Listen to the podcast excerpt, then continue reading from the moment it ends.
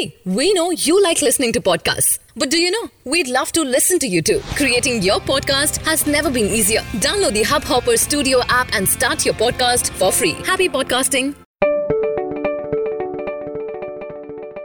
नमस्कार मित्रांनो हब हॉपरमध्ये आपले स्वागत आहे हब हॉपर इंटरनेटवर कंटेंटसाठी सगळ्यात मोठा मोबाईल ॲप आहे आजच्या देश आणि जगातील मुख्य बातम्या अशा प्रकारे आहेत दोन हजार पाच मध्ये पोलीस अधिकाऱ्यांद्वारे सोहराबुद्दीन शेख त्यांची पत्नी आणि त्यांचे मित्र तुलसीराम प्रजापती यांच्या हत्येच्या मामल्यामध्ये सगळ्या बावीस आरोपींना मुंबईच्या एका कोर्टाने सुटका दिली. ज्यात म्हटले गेले होते की पुरावे संतोषजनक नव्हते आणि षडयंत्र आणि निघरून हत्या सिद्ध करण्यासाठी पुरेसे नव्हते.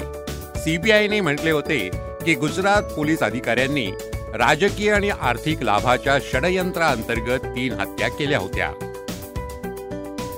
दिल्ली उच्च न्यायालयाने शुक्रवारी नॅशनल हेरॉल्डचे प्रकाशक असोसिएटेड जर्नल लिमिटेड म्हणजे ए जे एलच्या त्या याचनापत्राला रद्द केले ज्यात एजीएलने राजधानी दिल्लीच्या परिसराला रिकामे करण्याच्या केंद्राच्या आदेशाला आवाहन केले होते.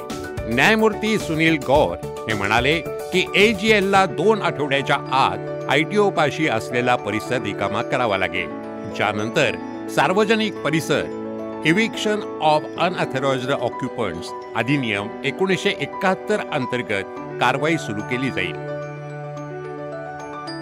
भारतामध्ये रेमिटन्सेस मार्केटवर सगळ्यात पहिल्यांदा जोर देत फेसबुक इंक क्रिप्टो करन्सीवर काम करत आहे. जे या मामल्याच्या जाणकारांनुसार लोकांना आपल्या व्हॉट्सअप मेसेजिंग ॲपवर मनी ट्रान्सफरची सोय देईल. कंपनी एक स्टेबल कॉईन विकसित करत आहे जे अमेरिकी डॉलरशी जोडलेली एक प्रकारची डिजिटल करन्सी आहे. तसंच ती होणारे चढ उतार याला कमी करेल.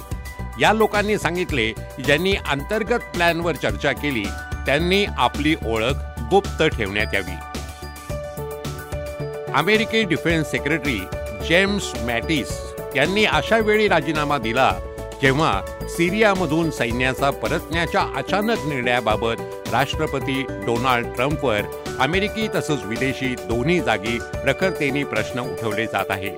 ट्रम्प यांनी हे सांगून दोन हजार सैनिकांच्या परत येण्याच्या निर्णयाबाबत भक्कमपणे त्यांना वाचवले. ते म्हणाले अमेरिका आता मध्य पूर्वेकडे आणखीन पोलीसमॅनची भूमिका निभावणार नाही. आणि जोर देऊन सांगितले की इस्लामिक स्टेट मुवमेंटला पराभूत केले गेले आहे. स्टीव्ह स्मिथनी दक्षिण आफ्रिकेमध्ये या वर्षाच्या सुरुवातीला बॉल टेम्परिंगच्या त्या स्कॅन्डल नंतर पहिल्यांदा मोकळेपणाने गोष्ट केली. त्यानंतर त्यावेळच्या ऑस्ट्रेलियाच्या कॅप्टनवर बोर्डाद्वारे मार्च दोन हजार एकोणीस पर्यंत प्रतिबंध लावला गेला होता. दक्षिण आफ्रिकेहून परतल्यावर सिडनी एअरपोर्टवर पत्रकारांचा सामना केल्यानंतर आपल्या पहिल्या मीडियाच्या संबोधनात स्मिथ यांनी स्वीकार केले की हे त्यांच्या जीवनातील काही वाईट दिवस होते ज्यामध्ये आपल्या अंथरुणातून बाहेर येण्याची पण त्यांची इच्छा होत नव्हती.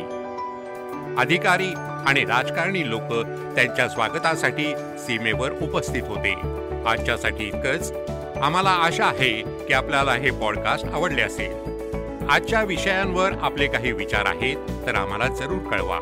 आणि जर रोज आपल्याला आम्हाला ऐकायचे आहे तर सबस्क्राईब बटन दाबा.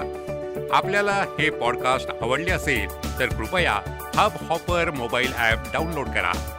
आम्ही आहोत हब हॉपर आपल्या सगळ्या आवडीच्या विषय आणि भाषांमध्ये पॉडकास्टसाठी भारताचा सगळ्यात मोठा platform Hubhopper simply content